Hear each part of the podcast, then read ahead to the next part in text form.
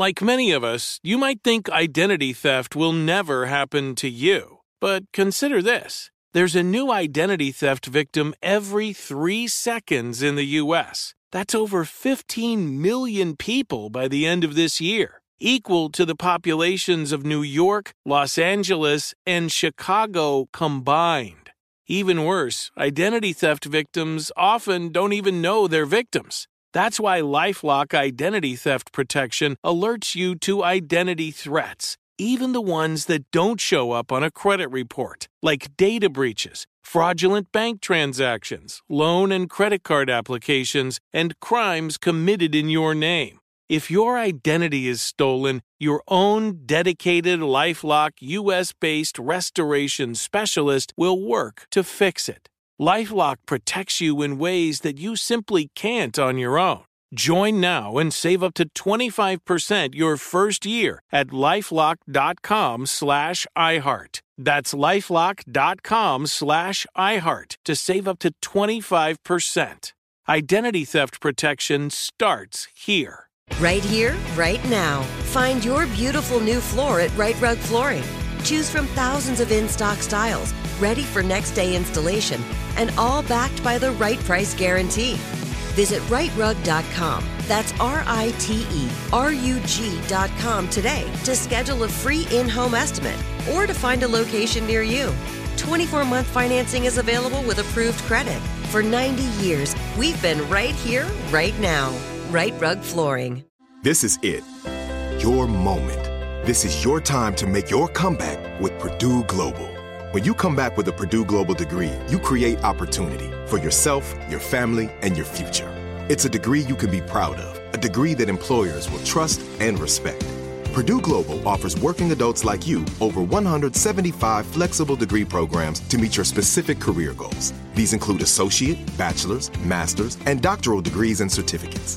Purdue Global degree programs range from nursing to business to communication and more.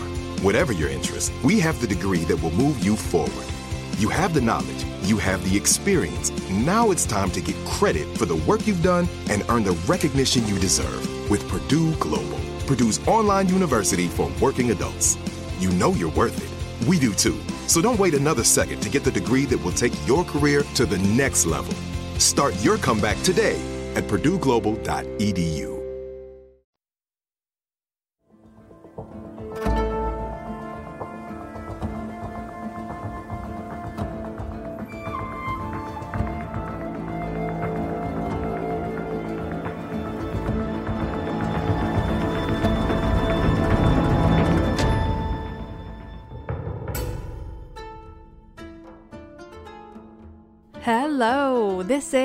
Let's Talk About Myths, baby, and I am your host, Liv. Now, today is not a new episode. I'm sorry for that, but I'm in the midst of moving apartments and planning a very special, epic month of episodes for March, and have half of my possessions at one apartment and the other half at the other apartment, including all my recording setup. It's a whole time. It's going to be a month. Bear with me. But this week, I have put together something very special. Um, for the course of a year, I covered all of the different zodiac constellations, uh, the mythology associated with the zodiac, and I did it episode by episode. Every time there was a new zodiac sign in the stars, or however you phrase it, I covered that myth. So I thought, why not put them all into one episode? So this week's episode is all of the zodiac constellations in one. So these are previously recorded episodes, take note of that, but I've lined them all up perfectly so that you can listen back to back.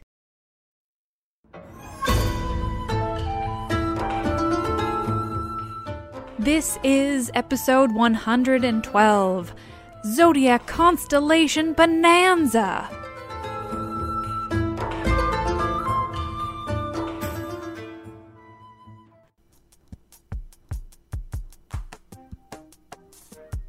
Mini Myth Constellations Orion and the Scorpion. There's a man by the name of Orion, and he is a son of Poseidon, he's famous for being an incredibly talented hunter and super fucking hot. Robert Graves describes him as the handsomest man alive. Orion is also the lover of Eos, who is a titan and the personification of the dawn. Orion's skill in hunting comes from how fast and how light footed he is. He can avoid being detected and move at incredible speeds.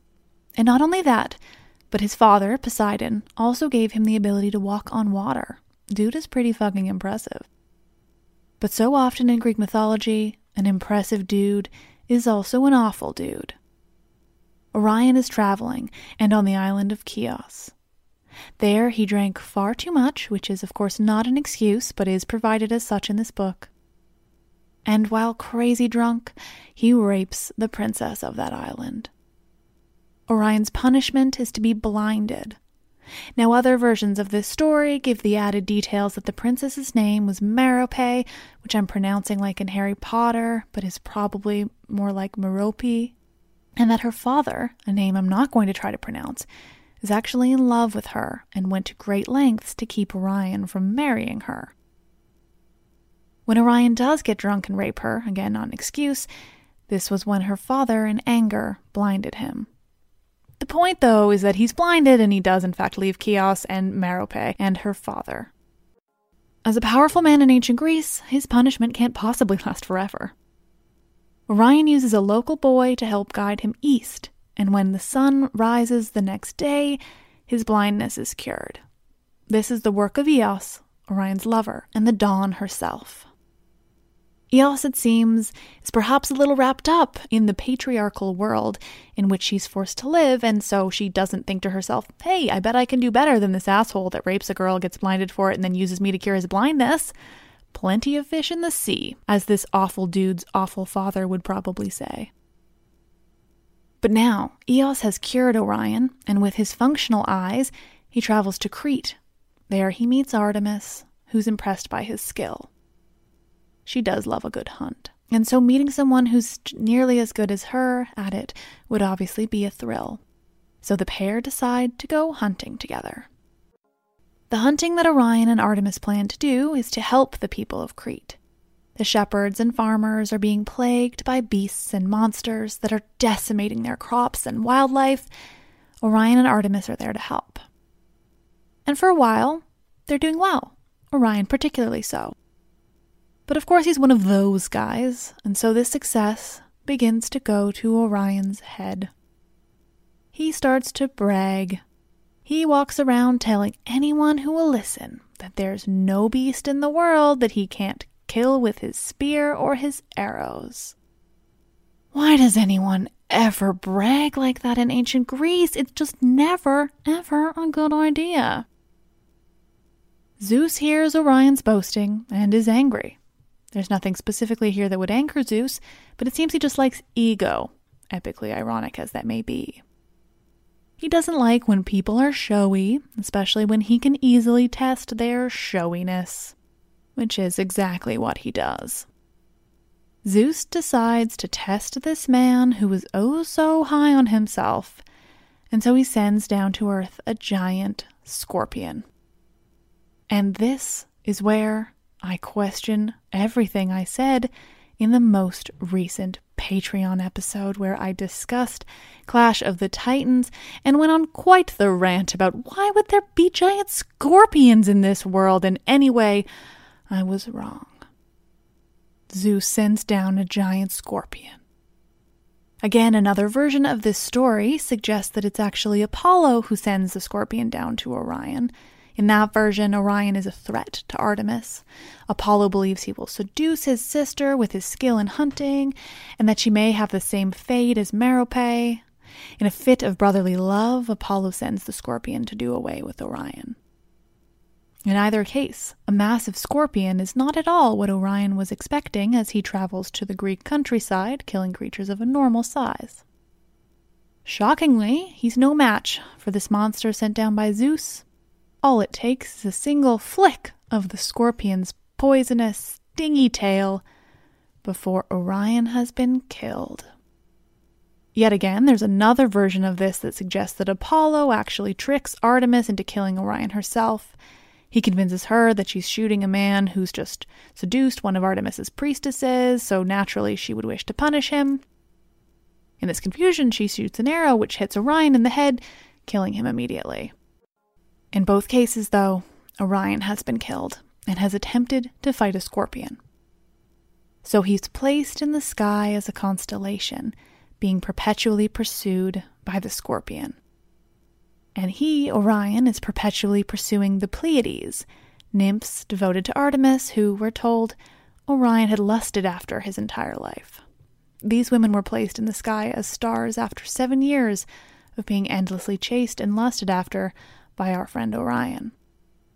How often is a woman transformed into something she probably doesn't want to be just so she can escape a horny and awful man? And after all that, in the end, he's placed up there with them. They can never get away from old Orion, a classy, classy man living up in the stars forever, famous mostly for his belt, which doesn't actually play into this story. Mini myth Zodiac constellations Chiron, trainer to the stars, Sagittarius. The centaur Chiron is an ancient soul. While some say that he is in fact one of the centaurs brought about by the story of Ixion and Nephele that I told so recently, the more well known and more likely story is that Chiron is actually the son of none other than the castrator in chief, Cronus. On the island of Philyra, Cronus met up with a woman, also named Philyra. She's the daughter of Oceanus, and so she's a Nereid, and just as ancient as Kronos himself. On that island, they have sex, obviously, because this is Greek mythology. But they're interrupted by Rhea, Cronus' wife. Surprised by Rhea, Cronus transforms himself into a stallion and gallops away. The whole family of these men all appear to be very mature and adult about their bullshit. You know, don't face what's just happened, transform yourself into a horse, and run away because that'll never come back to bite you. Anyway, that's exactly what Cronus does, and so as a result, not only is Philyra left pregnant by him, but she gives birth to Chiron, a centaur. She's so disturbed by this child that she abandons him. That women aren't always the heroes here, you know. But Chiron is not your average centaur. While the most common ideal of these fellows is the body of a horse with the top half of a man in place of the horse's neck and head, Chiron is depicted differently. In almost all ancient Greek pottery and art, Chiron is actually depicted as having the full form of a man with the back half of a horse simply protruding off his back. It's quite freakish, actually, but it means you can usually pick out Chiron out of the other centaurs, so ultimately it's quite helpful. This is also why it's most likely that Chiron is the son of Kronos and Philyra, because otherwise one would think he would look like the other centaurs. Also, unlike the other centaurs, he isn't a violent lunatic. Chiron is wise. Before Asclepius is the god of medicine, it's Chiron who's known for his skill in healing. Chiron lives on Mount Pelion in a cave with his wife, the nymph Chariklo. They have a number of children, though the most important is their daughter Endeis. Endeis goes on to marry Aeacus and becomes the mother of Peleus, making Chiron the grandfather of Achilles himself. In that cave, alongside his wife Chariklo, who is, not surprisingly, almost never mentioned at all, Chiron goes on to train so many of the best and most famous heroes from Greek myth. Lovers of Song of Achilles will remember that cave and Chiron's teaching quite fondly. From a young age, after he's so unceremoniously abandoned by his mother, Chiron is taught by Apollo, who acts as a kind of father figure to the centaur. This is how he learns his skills in medicine and herbs, but also music, archery, hunting, and, importantly, prophecy. Chiron becomes so skilled in medicine and herbs that he's credited with the discovery of pharmacy and botany. He's the father of medicine, and it's Chiron who teaches it to Asclepius himself. Of course, it's not just Asclepius who's tutored by old Chiron. As you'll remember from their stories, Chiron is the teacher and mentor of so many heroes. Achilles, Aeneas, Theseus, Jason, Perseus, the man taught them all. He's also the inspiration for the character of Philoctetes, Phil, in Disney's Hercules. While Phil is a satyr and not a centaur, the implication is obvious. Chiron is the most distinguished version of Phil's character, much less the comic relief that comes with casting Danny DeVito. But in the end, Chiron is cursed by his immortality. During one of Heracles' labors, when he set out to defeat the Erymanthian boar, he rests on Mount Erymanthus. There, Heracles stays with another centaur, Pholus, who's the only other one vaguely like Chiron. He, too, is not a rapey lunatic. And so he houses Heracles. But other centaurs, the bad ones, become attracted to the smell of the wine that Heracles drinks with Pholus. Heracles defends himself against the crazy pack of centaurs and pursues them. While they're running from Heracles, they shelter in Chiron's cave, he takes them in as a fellow centaur ish character, as he doesn't know what or who they're running from. When Heracles finds them, he attacks. He has with him a bow with arrows tipped with poison. As he's attacking these other centaurs, Chiron is hit by an arrow. The poison courses through his body, but he doesn't die. He's immortal, unlike the rest, as he's the son of Cronus and Philyra. So instead of death, the wise and noble Chiron is tormented. Pain shoots through him, unending and unimaginable pain, without the resulting death he so wishes he could have. Finally, after Heracles frees Prometheus from his centuries of torment, Prometheus takes from Chiron his immortality, taking with it the excruciating pain of the poison, and Chiron is gifted with death and Prometheus once again finds himself the savior of the innocent. Chiron, so beloved by the heroes he mentored and so revered for his skills in healing, is placed in the stars as a constellation the Archer, the Centaur, Sagittarius. On the next mini myth, his most influential protege, Asclepius. Mini myth zodiac constellations. Capricorn, who is really just a sea goat. Today's constellation myth brings us way, way back, back to before Zeus overthrew his father Kronos. The Titan, Kronos, is famous for castrating his own father as a means of defeating him and tossing the leftover bits into the sea. It was, you remember, very pleasant and lovely. After this, Kronos learned that he too was destined to be overthrown by one of his children, just as he had done to his father Uranus. But, unlike his father, Kronos didn't intend to go quietly. So, to solve this problem of having to wait patiently to be inevitably overthrown by his own child, Kronos decided it would be simple. He just wouldn't let any of his children survive. Easy peasy. Of course, one might think another solution could have been don't have children. But Greek gods do love sex, and it seems there wasn't really any mythological means of birth control, so that wasn't an option. Instead, Kronos decided he would just eat each of his children as soon as they'd been birthed by his wife and sister, Rhea. And so Rhea gave birth first to Hestia, and Kronos ate her. Yum, yum, yum. Next, Demeter and Hera, both of whom he gobbled down happily. Then Hades, then Poseidon, all eaten. Finally, Rhea was getting a little bit annoyed. Not exactly sure why it took her five children being eaten before she became a little perturbed, but there you have it. Finally, she was over it. And so, when she gave birth to Zeus next, she didn't pass him over to her husband to be eaten as she had with all her other children. No, this time she tricked him. She gave him a rock to eat in place of the baby, which he swallowed in one bite, finishing it off with a chef's kiss, I like to imagine. Meanwhile, Rhea took Zeus down to earth, and she placed him in a cave on Crete, where he'd be looked after by a goat, who appears to also be a nymph in some way, and anthropomorphized in some other way. And her name is Amalthea. Through the nurturing of Amalthea, Zeus grew up to be the strong willed jackass that we know and love slash hate. And eventually went on to defeat his father and free his siblings from Kronos' apparently very hospitable stomach.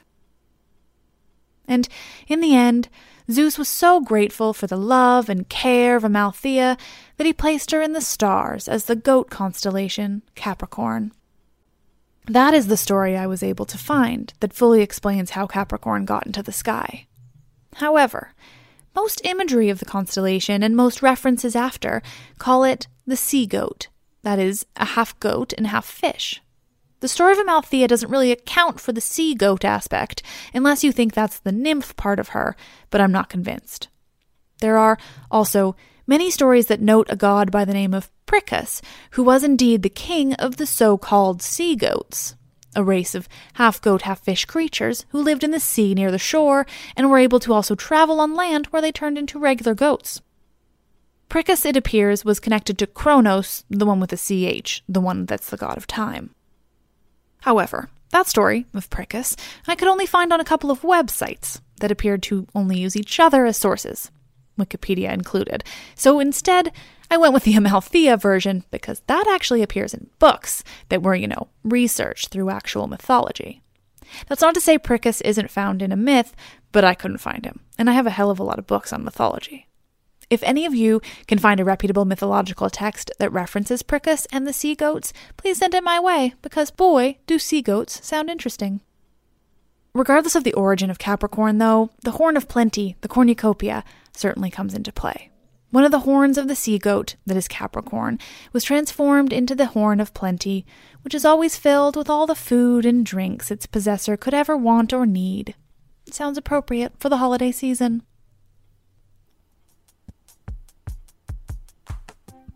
Mini myth Zodiac constellations, Aquarius and Pisces, or cups and fishes. Long before the Trojan War, there is a king of Troy named, well, Tros, which is where Troy got its name in the first place. Tros had a son, a prince of Troy. This boy, he's quite young, you see, is fucking beautiful. Like the hottest guy around. Kind of how people are currently reacting to that Shawn Mendes ad. But I digress. The son of Tros, the hottest of the hot, is named Ganymede. Zeus, up on Mount Olympus, notices Ganymede down on Earth. Now, Zeus loves an attractive person, typically women, but here he makes an exception. The Olympians are nothing if not open minded. Zeus notices Ganymede and is immediately taken with him. As we all know so well, Zeus takes what he wants. So he transforms himself into an eagle, as you do, and flies down to Troy. Zeus finds Ganymede, picks him up in his talons, and flies back up to Mount Olympus. Some say Ganymede was taken up to Olympus simply to be the cupbearer to the gods. Others say it was because Zeus wanted him sexually. Translation Zeus wanted to rape him, and the role of cupbearer was simply a result of him now being on Mount Olympus. Of course, with what we know about Zeus, I think it's pretty damn likely that Ganymede was abducted for sex. I mean, did Zeus do anything that wasn't ultimately about sex and rape with a mortal? I don't think so. It's also pretty telling that the one man Zeus abducts to, presumably, rape, gets to then live on Mount Olympus and be the official cupbearer to the gods. Ganymede is even made immortal. So the zillion women Zeus also kidnapped in order to rape get zilch for their experiences, but this dude gets immortality and a lifetime amongst the gods. I mean, sure, he probably still would have preferred to go home to his family, where he was a prince anyway, but still. Patriarchy and whatnot, you know the drill. In the end, Zeus still had to deal with the wrath of Hera, even though Ganymede was a man, and so in order to finally alleviate the anger and hatred of his wife, Zeus places Ganymede amongst the stars as the constellation the Water Bearer, or Cupbearer, Aquarius. And in return for having his son so unceremoniously kidnapped to be installed as Zeus's sex slave and cupbearer, Tros, Ganymede's father, is given a golden vine and some horses. A fine trade, to be sure. So that was Aquarius, which, thankfully, contains an actual story to be told. Sadly, Pisces is not so lucky. It's more in the realm of Capricorn, and even more vague than that, hence this combo episode. According to one version of the telling, way, way back when Aphrodite was born from the fresh castration foam, she was helped to shore by two brothers, Aphros and Bythos. Some say they're half brothers of Chiron himself, and their relation in physicality will soon become clear. You see, Aphros and Bythos are ichthyocentaurs. What is an ichthyocentaur, aside from some kind of word soup, you might ask? Well, let me tell you. Aphros and Bythos, these ichthyocentaurs, have the top halves of men, the middle section of horses, just like your standard centaur, but then, rather than horses' back legs and tails, they were fish. Yep, fish. Oh, also, they had these little crab pinchers sticking out of their people foreheads. Greek mythology, am I right? It's possible that Aphros became some sort of foster father figure to Aphrodite, hence the similarities in their names, but this story doesn't appear in many sources. Like, I use Theoi.com, which references their source as Hyginus's Fabulae, which, of course, is a book I've been trying to find and haven't been able to get a copy of yet. All to say, these stories are few and far between. Interestingly, the concept of these ichthyocentaur brothers is most often found in imagery. Yes, that's right, there's pics. And so, in this version, these twin brother ichthyocentaurs are placed in the sky as the constellation Pisces, fishy fish. Another version of the story behind Pisces comes from a book of constellation myths. The copy I have is sort of a compilation, it seems, of a bunch of things, including writing from Eratosthenes and Hyginus as well, but they have a different telling of the constellation myths. This is all very confusing. I am trying to make it clear for you guys, but who's to say? For this version, we're traveling to Mesopotamia. This version says that Aphrodite and Eros traveled to Mesopotamia where they sat on the banks of the Euphrates. They were sitting by the river, minding their own damn business, when the monster Typhon appeared. You remember Typhon, the monster to shame all monsters. He was enormous and had a collection of heads. Lots of snakes going on. It's a whole thing. So Typhon appears and, quite unsurprisingly, scares the living shit out of Aphrodite and Eros. In order to escape, the two jump into the Euphrates and transform themselves into fishies. It's even said that the people of Mesopotamia at that time stopped eating fish of any sort out of fear they would accidentally consume Aphrodite and Eros. In this version, though, which is of course coming from Mesopotamia itself, Aphrodite is actually being conflated with either the goddess Ashtart, which is the Greek name for Ishtar, or Derketo, which is the Greek name for Atargatis, both Mesopotamian goddesses. Due to the proximity of these ancient cultures, often stories would travel between them, taking on the names and personalities of similar gods and goddesses in each of the cultures, which is fucking fascinating. It happened a lot with Egypt, too. Now, sadly, I don't know that much about Mesopotamian mythology, so I'm simply retelling some of the things I've just read about these goddesses, so don't quote me on it. But since the story did originate in that region, I wanted to make sure I at least made an attempt at referencing the originating mythology. I'm also sure I butchered the pronunciations because I have a hard enough time with the Greek and I studied them for four years. Mini myth Zodiac constellations definitely not overreacting. Aries, the golden ram. Where and when our story takes place is Boeotia, during the rule of Athamas, which is a name that sounds more like something from Tolkien than Greek mythology, and I'm totally okay with that. Athamas is the ruler of Boeotia and brother of our old friends Sisyphus and Salmoneus. So, you know, take from that what you will. Athamas's wife is Nephele, though theirs is not true love. It was Hera who instructed the marriage of Athamas and the personified cloud that Zeus created to fuck with Ixion. For more details on that, make sure you've listened to my Ixion mini myth. It's a real thrill ride. So Athamas and Nephele are married, and together they have two sons, Phrixus and Leucon, as well as a daughter, Helle. But a happy marriage it is not. Weird, I mean, you'd think when a goddess forces you to marry, you're going to have a happily ever after. But no. It seems Nephele is just not into her husband. In fact, she dislikes him pretty greatly. Athamas, meanwhile, resents being hated by his wife. It's a whole thing. These people are not happy together. And what can sometimes happen when a couple isn't happy? Bingo, adultery.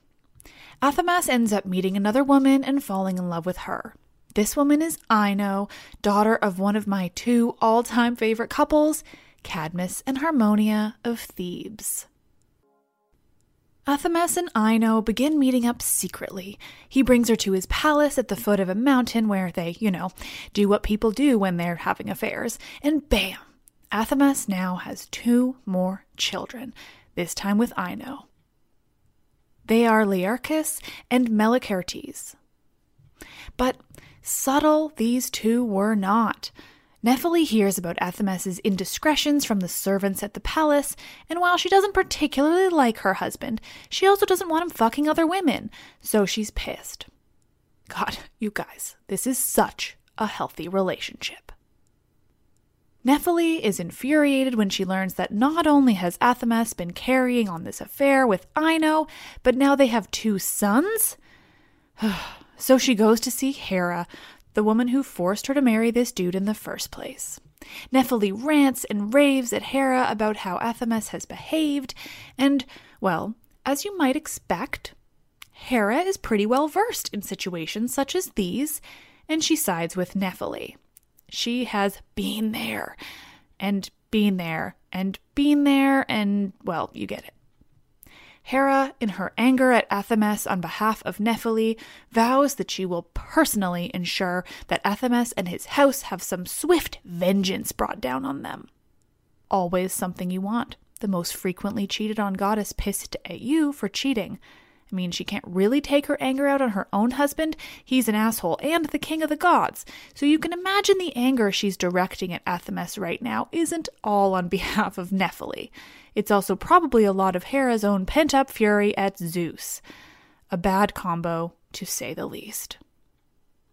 With Hera on her side, Nephele returns home to her husband and lets him know that the goddess is out to get him. I bet she loved having that conversation too. I mean, confronting your husband for cheating and getting to tell him that you've told on him to the goddess of marriage and she's going to rain eternal godly vengeance on him for it. So satisfying. Armed with this information, Nephele orders the men of Boeotia to kill Athamas, lest they instead have to wrestle with Hera's fury. But the men of Boeotia don't think little old Hera can do much damage. That's right, they side with the man over the goddess. Can't say I'm surprised by this, but honestly, sometimes it gets so tiring seeing these examples of patriarchal bullshit. I mean, you can always assume a goddess is going to do more damage to you than a human male, She's a goddess.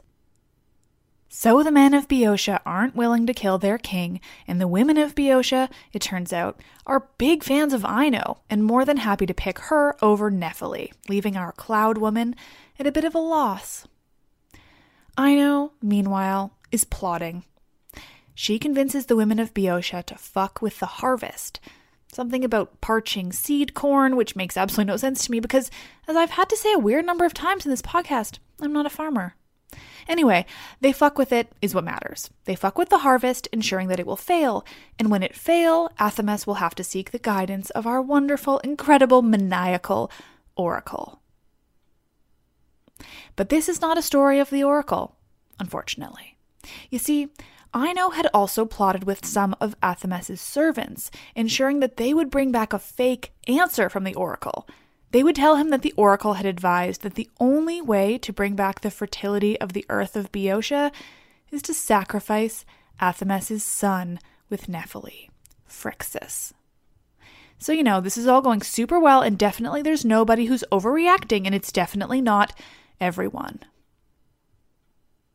Athamas agrees to sacrifice his son. Again, no one is overreacting at all. Athamas's men bring Phrixus up to the nearby mountain where the sacrifice will take place. They get there, and Athamas, while sobbing heavily, has the knife to his son's own neck. When Heracles rushes in. That's right, you heard me. It's time for a cameo by everyone's favorite Disney character. Heracles just happened to be in the neighborhood, as one does, and he rushes in at the last moment, grabbing onto Athamas's hand just as he's about to drive the knife into his own son's neck. Wait, Heracles calls. My father, he has to name drop, you know, hates human sacrifices. Don't do it. Except this doesn't actually do much, and Athamas is still about to go through with it when a fucking golden ram sent by Hera shows up and whisks Phrixus away on his back, but not before Phrixus' sister, Helle, calls out asking to be brought with them. She doesn't feel like hanging around with her father who is about to sacrifice Phrixus. Seriously, guys, it's moments like these when I just think, God, I fucking love these people and their batshit stories. Why the fuck is Heracles there? How is it that he's not actually the one that saves Phrixus? How is it a golden fucking ram? Why is it gold? So many questions. Music. Phrixus and Helle are flying off on this golden ram. What a weird fucking sentence. They make their way to Colchis, but before they can make it, the silly woman, Helle, loses her grip on the ram's back and falls off, just as they're above the straits between Europe and Asia. This version I'm reading says she was giddy, and that's why, which sounds like some sexist bullshit, but regardless, she falls, and so the strait is named after her, the Hellespont, which is what we now call the Dardanelles. There is literally no other mention of Helle, no one being sad or mourning at all, just she fell, okay, bye, Anyway, Phrixus, in all his not caring about his sister's death, reaches Colchis, and there he sacrifices the golden ram to Zeus, who puts the ram into the night sky as the constellation of, you guessed it, Aries. Now, some say the ram wasn't sent by Hera, or it was, but it had its origins with Poseidon. A version tells that Poseidon wanted to have sex with a nymph, Theophane, granddaughter of Helios, the sun god and Titan. It seems Theophane has many suitors, though, so in order to have his way, Poseidon transforms himself into a ram and Theophane into a ewe so they can fuck amongst the flocks, unnoticed by all the other men looking to marry Theophane. Ah, the lengths the gods will go to. But all to say, apparently their child together was this, the golden ram, now the constellation Aries. Phrixus settles in Colchis, becoming part of the house of Aeetes, the son of Helios. Many of you will know him as the not so great brother of Circe. The fleece from the golden ram, which remained once the ram himself is put up into the stars, becomes famous once more later on when Medea's husband goes in search of his golden fleece with his famous Argonauts. But that's another story that, well, I've already told. Meanwhile, back on the mountain where Phrixus was about to be sacrificed, everyone who was left there was, to say the absolute least, a bit shocked. They took this rescue by a mysterious golden ram as proof that they'd been wrong, and the men who had presented the fake oracle proclamation tell the truth, explaining how Ino had bribed them to do it. Nephele, hearing this, once again calls for her husband to be killed. And again, he's just about to be sacrificed when our old pal Heracles once again is all, guys, what did I just say? My father, Zeus, doesn't like human sacrifices. So then they don't, and Athamas gets to live. Athamas' story isn't over, but this episode is because it's Game of Thrones Day and I have so much I need to refresh my memory on, and this is a mini myth after all, and we'll finish Athamas' story another time.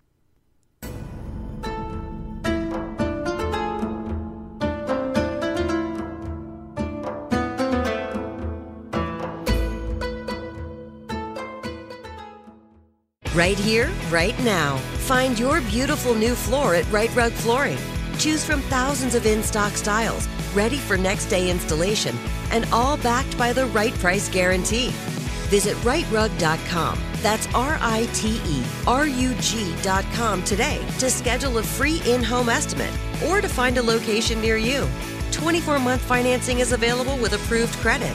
For 90 years, we've been right here, right now. Rite Rug Flooring. This is it. Your moment.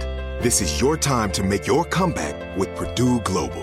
When you come back with a Purdue Global degree, you create opportunity for yourself, your family, and your future. It's a degree you can be proud of, a degree that employers will trust and respect.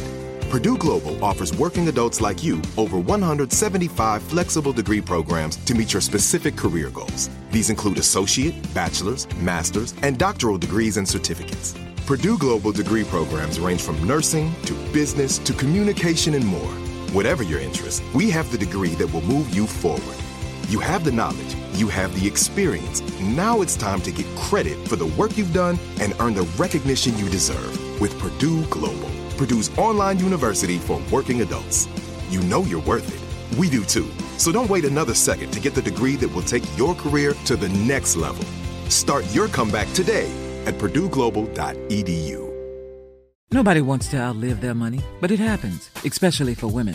That's why Gainbridge offers the Parity Flex annuity. It's designed for women's unique retirement needs with flexible withdrawals to help cover unexpected expenses, plus a guaranteed lifetime income benefit that keeps paying you even if your account balance is zero.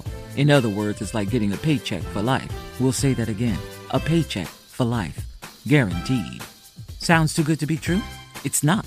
It's the Parity Flex annuity, and it's one more example of their commitment to creating a better financial future for women. One where they feel empowered, not excluded, and ready to take on whatever their next chapter holds.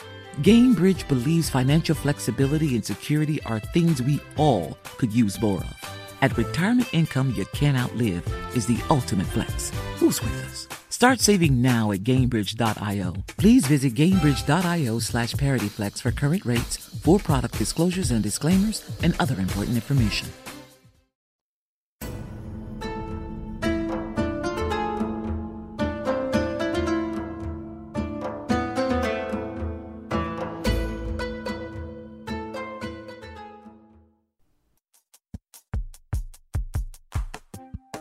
Mini myth Zodiac constellations Europa, Zeus, and his bullshit. Taurus. Taurus, it seems, is a constellation with endless associated mythology, and so much of it not Greek at all. As for the Greek, though, while there are so many bulls from so many myths that could and might be interpreted as that of Taurus, the general consensus is it's one of the following two. Agenor, still don't know how to pronounce that one, and Queen Telephassa of Phoenicia, now Lebanon, have a number of children. The two we care about, though, are Europa and Cadmus. One day, Zeus, in all his creepy old man glory, spots Europa. As is Zeus's way, he sees this young girl and decides he must have her. Truly, Zeus, you are a predator. Zeus decides he must have Europa, and so he begins to plan how it can happen. The king has cattle, you see, and Zeus does love a good transformation. He decides he will send his own son, Hermes, our favorite trickster and messenger god, to drive the king's cattle toward the beach. Hermes does this. He doesn't ever turn down an order from Zeus. And when the cattle are on the beach, the beach where Europa and some of her friends just happen to be spending their day, Zeus joins them. Zeus transforms himself into a white bull, a majestic, stunning, practically glowing in its wonder white bull. He mingles with the other cattle, but this beautiful white bull stands out. He stands out and he catches the eye of Europa. It's not hard to. Such beautiful white fur in the sparkling sunlight next to the brilliant blue Mediterranean. It's picturesque, damn it. Europa is intrigued by this interesting bull, and she wants to pet him. She leaves her group of friends and cautiously approaches the bull. Now, I don't have any experience with bulls, but honestly, this seems sketchy to me, no matter how pretty and cute he might be. In any event, Europa is ballsy, or perhaps just very naive. She approaches the bull. But he's friendly. He takes her pets, and in his cute bull way, he just encourages her more. The mysterious bull is receptive to her. She begins to play with him. She puts a garland of flowers around his head and gives him lots of nice ear scratches. Europa is so intrigued by this bull, and the bull seems so lovely and docile, that she climbs onto his back, letting him walk her down towards the water. But when the bull reaches the water, he doesn't stop like Europa expects. The bull just keeps walking into the water, Europa still clinging to his back, and she starts to worry. The bull wades into the sea until he can't wade anymore, and then he swims. Europa, having absolutely no fucking clue how to get out of this one, panics and just holds on tightly to the bull's neck as he swims off into the sea. Finally, after hours of swimming, the bull finally finds land, and Europa, if just for a second, feels like she can breathe again. The bull wades ashore with Europa still on his back on the island of Crete. Once they're on dry land, Europa leaps off the bull and the bull transforms. Well, not back into Zeus. No, for some creepy reason, in this version, Zeus transforms from a bull into an eagle? And yeah, as an eagle, the myth tells us, he rapes Europa next to a spring. Nice they give us these lovely details, isn't it? Anyway, I just also want to say that so many sources use the word ravish when they mean rape, and it's pretty gross. I guess I understand that you don't want your book of myths to be 60% the word rape, but there should be a better way of sugarcoating it without, well, sugarcoating it quite like this. So, in the form of an eagle, the logistics for which I will not try to understand, Zeus rapes Europa, and together they have three children Minos, Rhadamanthus, and Sarpedon. These men are not triplets, so we're to believe Zeus and Europa were together at least three times, which I mean is something new and different for Zeus, I guess. Rare, he has more than one rando child with a woman, so there you go. Eventually, though, Zeus leaves Europa on Crete, and the bull form he'd taken to kidnap her is placed in the stars as the constellation Taurus, and one of their sons, Minos, grows up to be the king we all know so well, the one who is married to Pasiphae. Some say that it was not the bull form of Zeus that becomes the constellation Taurus, that instead it's another bull associated with the island of Crete. Queen Pasiphae, wife of Minos, neglected her worship of Aphrodite. For years, the daughter of Helios, sister of Circe herself, neglects to make offerings to the goddess of love, and don't we all know what to expect when the gods are not appeased? Aphrodite grows angry with Pasiphae and, surprise, surprise, seeks to punish her for not worshipping as she should. Her punishment? Aphrodite causes Pasiphae to fall in love, not with her husband, not even with another man. Aphrodite causes Pasiphae to fall in love with a bull. Pasiphae and Minos employ a man named Daedalus, or in some versions, he's their captive more than their employee. Regardless, Pasiphae has the power to instruct the great inventor Daedalus to make her whatever she wants. And because of Aphrodite, Pasiphae wants a means of having sex with the bull she's fallen so hard for. Mm-hmm, yes, you heard me. So, on Pasiphae's very bizarre and quite concerning instruction, Daedalus builds her, for lack of a better word, a contraption. He builds a wooden cow Yes, a wooden cow. It's hollow, you see. Yes, hollow. It's a hollow wooden cow that he covers in real cow skin. Yes, a hollow wooden cow covered in real cow skin, and therefore real cow scent. It's a hollow wooden cow covered in real cow scent that, when finished, Daedalus places strategically in view of the bull Pasiphae loves so dearly. And, well, Pasiphae climbs on in. Pasiphae climbs on in to this hollow wooden cow covered in real cow scent and positions herself in a position? And I mean, how can one describe what Pasiphae intends to do? She fucks the bull while hiding in a hollow wooden cow, and let me tell you, this is one of the reasons I started this podcast because I just want to talk about instances like this. How did they come up with this idea? Why did they come up with this idea? Were people regularly lusting after bulls? Did they want that in some way? Was this aspirational, or was it viewed as something to be aboard? If it was something to be aboard, why tell a, such a detailed story? All great questions I would really love answers to. So Pasiphae fucks this bull, and guess what? She gets pregnant. That's right, pregnant. Pasiphae gets pregnant, and in time, she gives birth to a healthy baby. Well, a healthy baby that she names Asterion. The only thing about Asterion is that, well, he's only half human. Bottom half human, top half bull. Mm-hmm. Yes, this is the Minotaur. And sure, we all know the Minotaur, but what I really want us considering is what he must have looked like as a baby. What a story. Also, go read Circe. Anyway, the bull that Pasiphae fucked is eventually killed by Heracles as one of his twelve labors and placed in the sky as the constellation Taurus. All to say, you Tauruses out there, you have some great options for the myth your zodiac constellation is based on. Not disturbing at all. Mini myth Zodiac constellations Swans, eggs, and the twins Castor and Polydeuces, Gemini. The story of the twins of Gemini begin with a story you know from past episodes. In fact, I likely mentioned these two in passing, knowing that I get to their story in detail sometime in the future. Well, the future is now.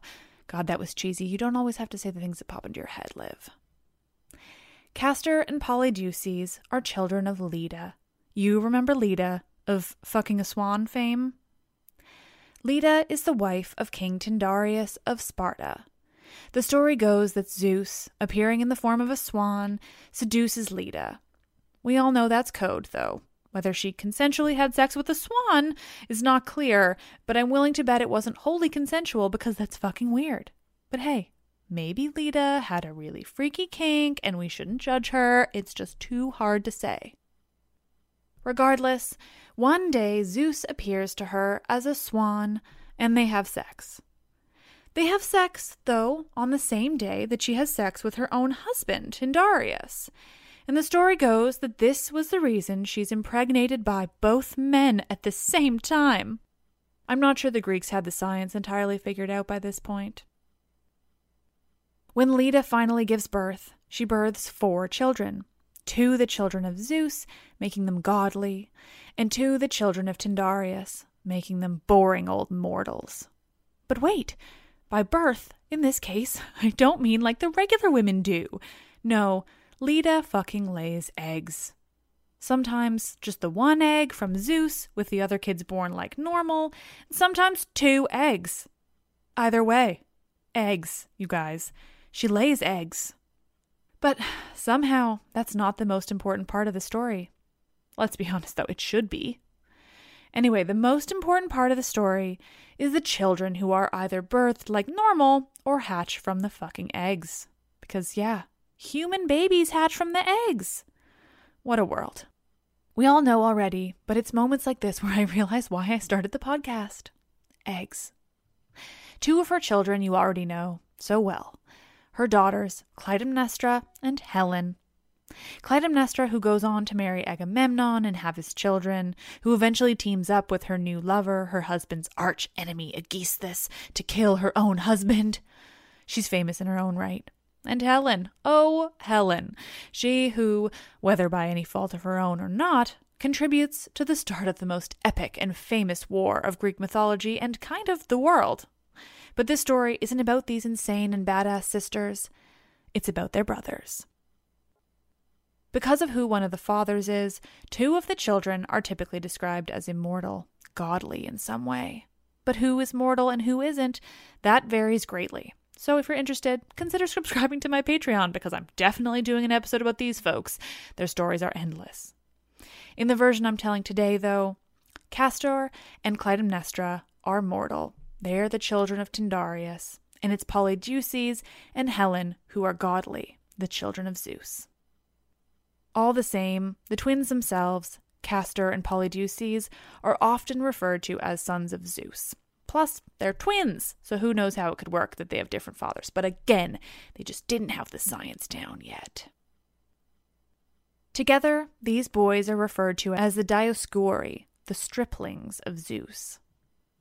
The twins, like their sisters, were around just before the Trojan War.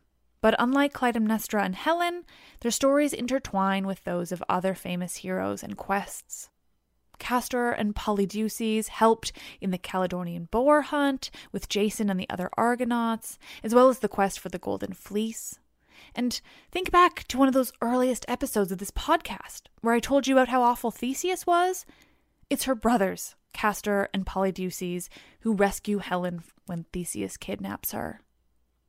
But that's just their early lives. The true trouble comes later. There's another set of twins, far less famous than the Dioscuri, but twins all the same. Their names are Idas and Lynceus, and they're cousins of Castor and Polydeuces. But I won't get into the family tree because it's confusing as fuck.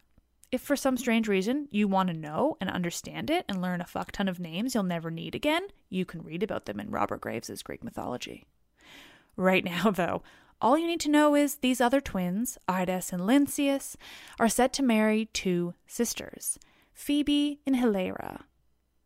But before they can, along come the Dioscuri, Castor, and Polydeuces. They also take a liking to these women, and they kidnap them, something, again, often phrased as carrying them off, which is a gross and weird way of saying kidnap. Castor and Polydeuces kidnap Phoebe and Hilaeira, and one might suppose rape them, because we're told the women give birth to sons of Castor and Polydeuces. As one might imagine, the men originally meant to marry Phoebe and Hilaeira, Idas and Lynceus, are not thrilled that their wives to be have been kidnapped by the Dioscuri and have already had children by them. And so, a rivalry forms between these two sets of twins. Meanwhile, Castor and Polydeuces continue on with their lives. It's not clear whether they stayed with Phoebe and Hilaeira. Sadly, it doesn't seem like it's relevant, other than to establish this rivalry between the Dioscuri and Idas and Lynceus. Ah, how important women were. Castor becomes a famous soldier, known for his skill in taming horses, and Polydeuces is the best boxer in all of Greece. They're the pride of Sparta, the golden children of the whole region, and they do nothing alone. The Dioscuri are always together. Idas and Lynceus are equally connected to each other, though not nearly as famous. How the two sets of twins get to this next point is confusing and varies greatly and in a not at all interesting way across the versions of the story. So, all to say, there reaches a point in this rivalry where the two sets of twins are fighting one another. A version says that in this fighting, Polydeuces stabs Lynceus and Zeus strikes Idas with a thunderbolt, but not before Castor himself has been stabbed. Remember, it's only Polydeuces who's immortal. Polydeuces is absolutely inconsolable. He and his brother were closer than anyone can understand, and he cannot handle even the notion that he doesn't have his brother anymore. Yet there he is, holding the lifeless body of Castor. Zeus is watching, having struck Idas with the thunderbolt in an attempt to help his son, Polydeuces, and he pities the man, sobbing over his beloved brother's body. So, Zeus allows Polydeuces to share some of his godly immortality with his mortal brother. In exchange, with Castor restored to a kind of half life, the twins will live half of their time beneath the earth in the underworld and half with the gods on Mount Olympus. It's said that because of their devotion to each other, Zeus places them in the sky as the constellation Gemini.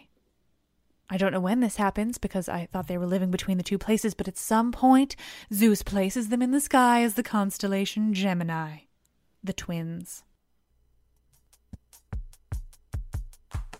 Mini myth Zodiac constellations. Have you read the one about the lion and the crab? Cancer and Leo.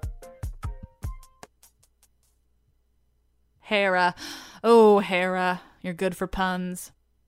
First, everyone, think back to those early episodes when I covered Heracles, better known as Hercules, zero to hero, just like that.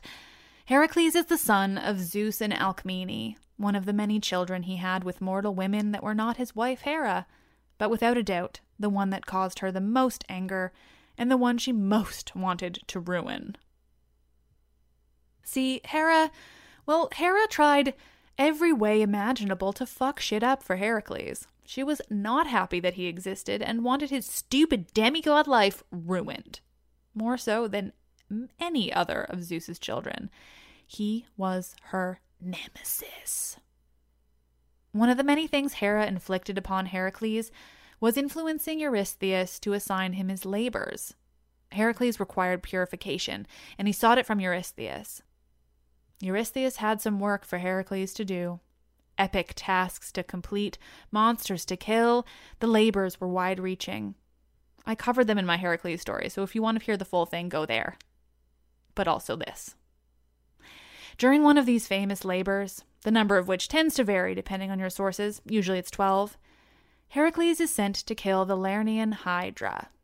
Oh, the Hydra. By far one of my favorite monsters of mythology, second only to the pair, Scylla and Charybdis. The Hydra was born of Typhon and Echidna, the monsters that sired most of Greek mythology's most terrifying creatures. But the Hydra wasn't raised by its parents. Monsters like that aren't particularly parental. No, the Hydra was raised by none other than Hera. Raised by Hera for the specific purpose of fucking with Heracles. The Hydra has an enormous dog like body and a whole slew of serpentine heads. Eight or nine, they say. But of course, the thing about the Hydra that makes it special is that when one head is cut off, two more grow in its place. So, before long, Heracles is dealing with quite the monstrosity. But it's not just the Hydra he has to kill that day. No, while Heracles is working to defeat the Hydra, Hera sends another beast to distract him, to give the Hydra the upper hand. Hera sends a giant crab. A giant crab that Heracles kills in about four seconds. I'm not kidding. One source, Apollodorus, explains that this enormous crab showed up to help the Hydra. It bit Heracles' foot, and so Heracles killed it. Another source says he just stepped on it. Either way, this crab provided a grand total of zero help to the Hydra and seriously might as well not have been there in the first place. But it was, it helped, air quotes, apparently. And so when the crab was killed by Heracles with ease and absolutely no fanfare, Hera places it in the sky as the constellation Cancer in thanks for its so called service. And anyway, that's the whole story of Cancer. And if you think about it, it was really more the story of the Hydra than anything else. So, for all you cancers out there, I'm sorry, but I'm one of you. It's really Hera's fault anyway. Back to our girl Hera, the one who's causing all this because she's chosen Heracles as the child of Zeus she will put all her effort into destroying. He's had so, so, so many children with women that aren't her, but a smart woman prioritizes and realizes she can't get rid of them all, so she chooses him. And boy, does she make it fucking hard to be Heracles. She didn't get like this without a little help from Zeus, though. Hera is the goddess of marriage. She's the protector of marriage and specifically married women. She's the daughter of Rhea and Kronos, sister to Zeus. When they're old enough, Zeus starts hitting on his sister, trying to convince her to be with him. We're meant to treat this as not super gross because all the gods did it, but and is it hard to not make it super gross? He's sometimes even described as her twin. I mean, ugh. Hera originally wasn't having it. She just wasn't attracted to him, didn't want to marry her brother. The details aren't clear, but Hera was rejecting Zeus's advances. So one day, instead of appearing as his usual Zeus form to hit on her, he appears as a really sad looking cuckoo bird she doesn't know this bedraggled looking bird is her brother Zeus in disguise, so she holds it close to her chest, trying to comfort it. And when she does, Zeus transforms himself back to, into himself and he rapes her. Because, yeah, God, Zeus is protectable. In this telling, it's this rape that shames Hera into marrying Zeus in the first place. And with that beautiful, romantic beginning to their relationship, one of the most toxic and terrifying marriages in all mythology ever is born. Before Hera sent the Hydra and that sad giant crab to destroy Heracles for her, she influenced Eurystheus to send the hero to kill another beast. The first labor of Heracles is to kill the Nemean lion. A lion has been terrorizing the region of Nemea for who knows how long. And so when Heracles shows up to Eurystheus' house to be purified, that's the first job he's given. Get rid of that fucking lion that keeps eating all the people. But this is no ordinary lion. Just like the Hydra, it's a child of Typhon and Echidna, making it more of a mythological monster than those lions always singing about feeling the love on a given night. But similarly to the story of the crab of Cancer, Heracles shows up to kill this lion, and its whole thing is that no weapon can pierce its skin. So everyone's all, my god, how do we kill it? But Heracles just rolls up and is all, guys, I mean, isn't it obvious? And he strangles it. And then Hera puts it in the sky as the constellation Leo. Okay, no, for real, there are sources showing Heracles tries a little harder than that. When he arrives to kill the lion, he first tries to shoot it with arrows before discovering what I mentioned. Arrows would do absolutely nothing to harm this monster. So he comes up with an alternative plan. He chases the lion with his club, a Heracles staple, before the lion runs into its cave. There, he corners it and manages to get an arm around its neck, strangling the Nemean lion and bringing its body back to Eurystheus as proof. After this, Heracles wears a lion skin wrapped around his shoulders like a preppy white guy at a country club. It makes it fairly easy to recognize Heracles in ancient Greek sculptures and pottery. He's always the dude with the club and the lion skin. After Zeus rapes his sister, essentially forcing her to marry him, they throw a wedding party. And of course, all the gods attend the wedding of Zeus and Hera. He's the king of the gods, the one who wields all the power, even if he's proven to be the one who should have none of it. Even Gaia attends their wedding, and Mother Earth herself gives Hera golden apples, which Hera entrusts to the Hesperides, who guard them in their garden. One of these apples is later taken by Eris and tossed into another godly wedding, that of Peleus and Thetis, which of course sparks the Trojan War. It's always kind of up in the air as to who are Hera's children and with whom. Hephaestus is always hers, though sometimes he's Zeus's son, sometimes Talos' son, a nephew of Daedalus, and sometimes he's her parthenogeneous child. I don't know if I pronounced that right, but it means Hera alone is his parent. Apparently, Hephaestus wouldn't believe this either, so one time he imprisoned Hera in a freakish mechanical chair that locked her arms to the seats and wouldn't let her go until she swore on the river Styx that he was indeed her son and only her son. So, you know, he's chill. The other three children, usually described as being the true children of Zeus and Hera, are Ares, god of war, Hebe, a goddess who has control over eternal youth, she was the cupbearer to the gods on Olympus before she eventually marries Heracles and Zeus's sex slave Ganymede takes over the job. And Eileithyia, goddess of childbirth. Hera, sadly, has very few stories of her own. Much of what we know about her is through the lens of her fury and anger at Zeus and the woman he fucked. But there is suggestion that originally Hera was a mother goddess in the Greek region before the Hellenic religion of worshipping Zeus and the Olympians took over at which time she became the lesser wife of the king of the gods, rather than the main goddess she once was. This conversion from the original matriarchy of the region to the patriarchy that went on to dominate, I would imagine, is when she would have transformed into this angry, vindictive woman who punished other women. Mini myth Zodiac constellations Astraea, the Virgin, and her scales. Virgo, and Libra. The constellation Virgo is most often associated with a woman named Astraea. Some say she's a titan, others a goddess, but by all accounts, she's immortal. Sometimes the daughter of Zeus and Themis, the titan associated with law and order. Other times the daughter of Eos, goddess of the dawn, and Astraeus, titan of the dusk. Based on that interpretation, it seems to me that Astraea was always meant to be in the stars. What else could you be if your mother was the dawn and your father the dusk? In all versions, though, Astraea is a goddess of justice. There seems to be more than one goddess of justice. Her mother, Themis, while a titan, is the most famous. She's more law and order, though, sort of that more lawyerly concept, maybe. And there's yet another who Astraea is closely associated with. Her name is Dike, and from what I can understand, she is a goddess who came later in ancient Greece's mythology. Of course, because these gods and goddesses and the concept they were associated with developed as a society, as Greece was developing as a society, evolving and growing, all that, so did those gods and goddesses. So sometimes it's kind of hard to track. The Greeks changed immensely over hundreds of years, so it would only make sense that the people they worshipped would change and evolve too.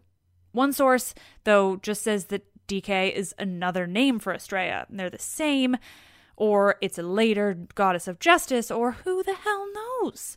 This is a magnificent instance of just how convoluted and confusing Greek mythology can be. By most accounts, though, Astraea's story comes from the golden age of humans. Many of the ancient Greeks who wrote about these things, and Romans too, discuss various so called ages.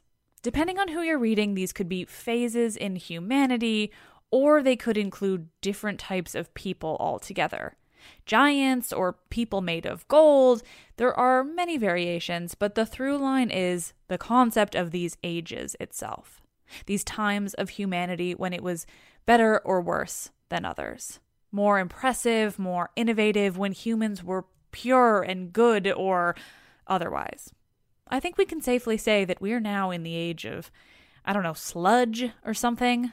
We're innovative, sure, but at what cost? But I'm not here to tell you about how unchecked capitalism is going to be the end of us. No, this is about Virgo. Astraea spends most of her time on Earth during this golden age, this height of humanity. According to the mythology, it's when humans were at their absolute best, their purest, their least violent, just all the good things.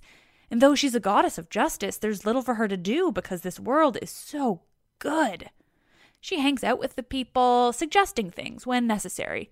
Maybe don't punish that guy quite as harshly, she might suggest. She enjoys herself. It's a good time hanging out with these humans who didn't do much wrong. But the Golden Age can't last forever, and people begin slowly evolving. Next is the Silver Age, where things aren't quite as good, but also not quite as bad as they're going to get. Astraea, during this age, spends less time with the humans. She gets herself a place farther out of town where she can avoid them a little bit more easily.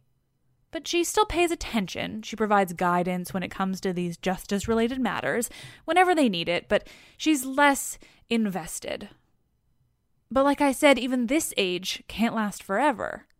After a while, the humans once more begin evolving, this time into what we know now people who start wars, take over land by force, who commit murders and other crimes. This is what the Greeks called the Bronze Age, the age of weapons. Lawlessness reigns, and Astraea isn't having it. She doesn't, though, try to change it. I don't know if she finds it fruitless or she's just too fed up. Either way, she simply leaves.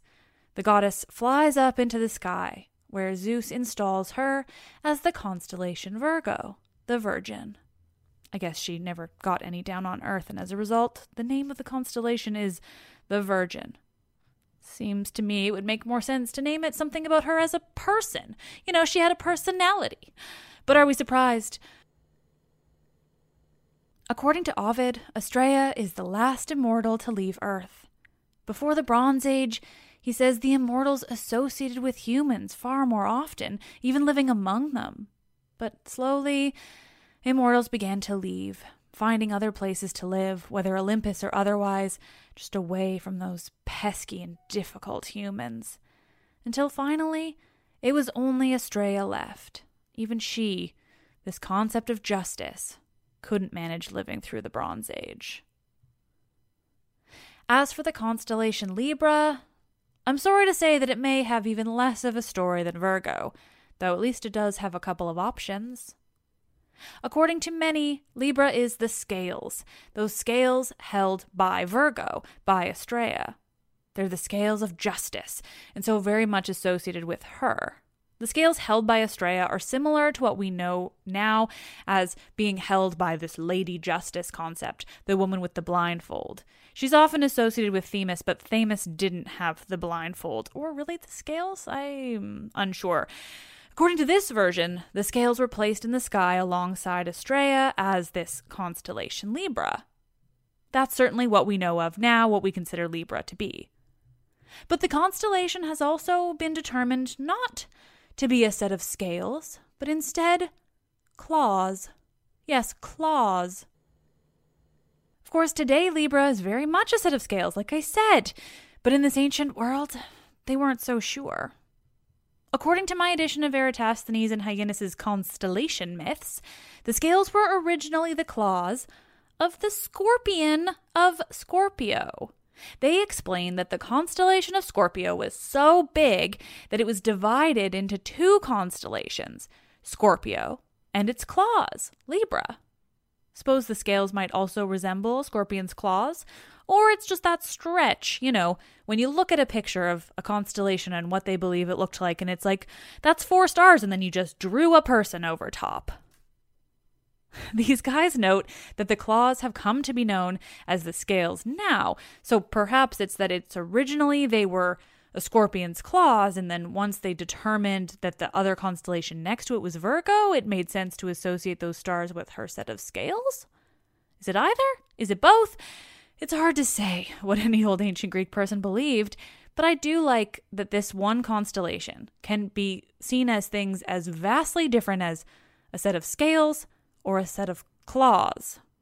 Really just emphasizes how much they made up for fun staring up at the stars, thinking, hmm, what vague thing could we decide that those looked like?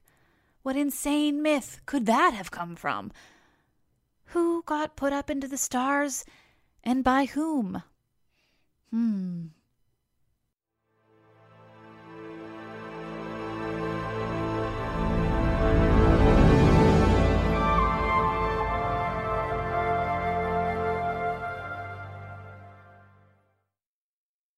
Thank you all so much for listening. Um, I'm sorry it wasn't a new episode, but like I said, I got to keep myself a little bit sane.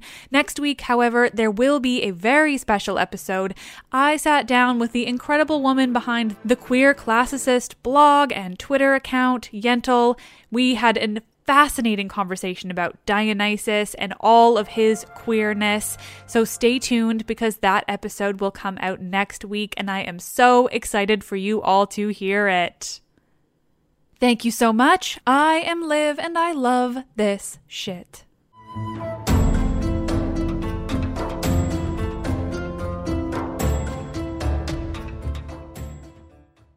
Right here, right now. Find your beautiful new floor at Rite Rug Flooring. Choose from thousands of in stock styles, ready for next day installation, and all backed by the right price guarantee. Visit riterug.com that's R I T E R U G.com today to schedule a free in home estimate or to find a location near you. 24 month financing is available with approved credit. For 90 years, we've been right here, right now. Rite Rug Flooring. This is it. Your moment. This is your time to make your comeback with Purdue Global. When you come back with a Purdue Global degree, you create opportunity for yourself, your family, and your future. It's a degree you can be proud of, a degree that employers will trust and respect. Purdue Global offers working adults like you over 175 flexible degree programs to meet your specific career goals. These include associate, bachelor's, master's, and doctoral degrees and certificates. Purdue Global degree programs range from nursing to business to communication and more. Whatever your interest, we have the degree that will move you forward. You have the knowledge, you have the experience. Now it's time to get credit for the work you've done and earn the recognition you deserve with Purdue Global, Purdue's online university for working adults. You know you're worth it. We do too. So don't wait another second to get the degree that will take your career to the next level. Start your comeback today at purdueglobal.edu. Nobody wants to outlive their money, but it happens, especially for women. That's why Gainbridge offers the Parity Flex annuity. It's designed for women's unique retirement needs with flexible withdrawals to help cover unexpected expenses, plus a guaranteed lifetime income benefit that keeps paying you even if your account balance is zero. In other words, it's like getting a paycheck for life. We'll say that again a paycheck for life. Guaranteed. Sounds too good to be true? It's not. It's the Parity Flex annuity And it's one more example of their commitment to creating a better financial future for women. One where they feel empowered, not excluded, and ready to take on whatever their next chapter holds. Gainbridge believes financial flexibility and security are things we all could use more of. At retirement income you can't outlive is the ultimate flex. Who's with us? Start saving now at Gainbridge.io. Please visit Gainbridge.io slash ParityFlex for current rates, for product disclosures and disclaimers, and other important information.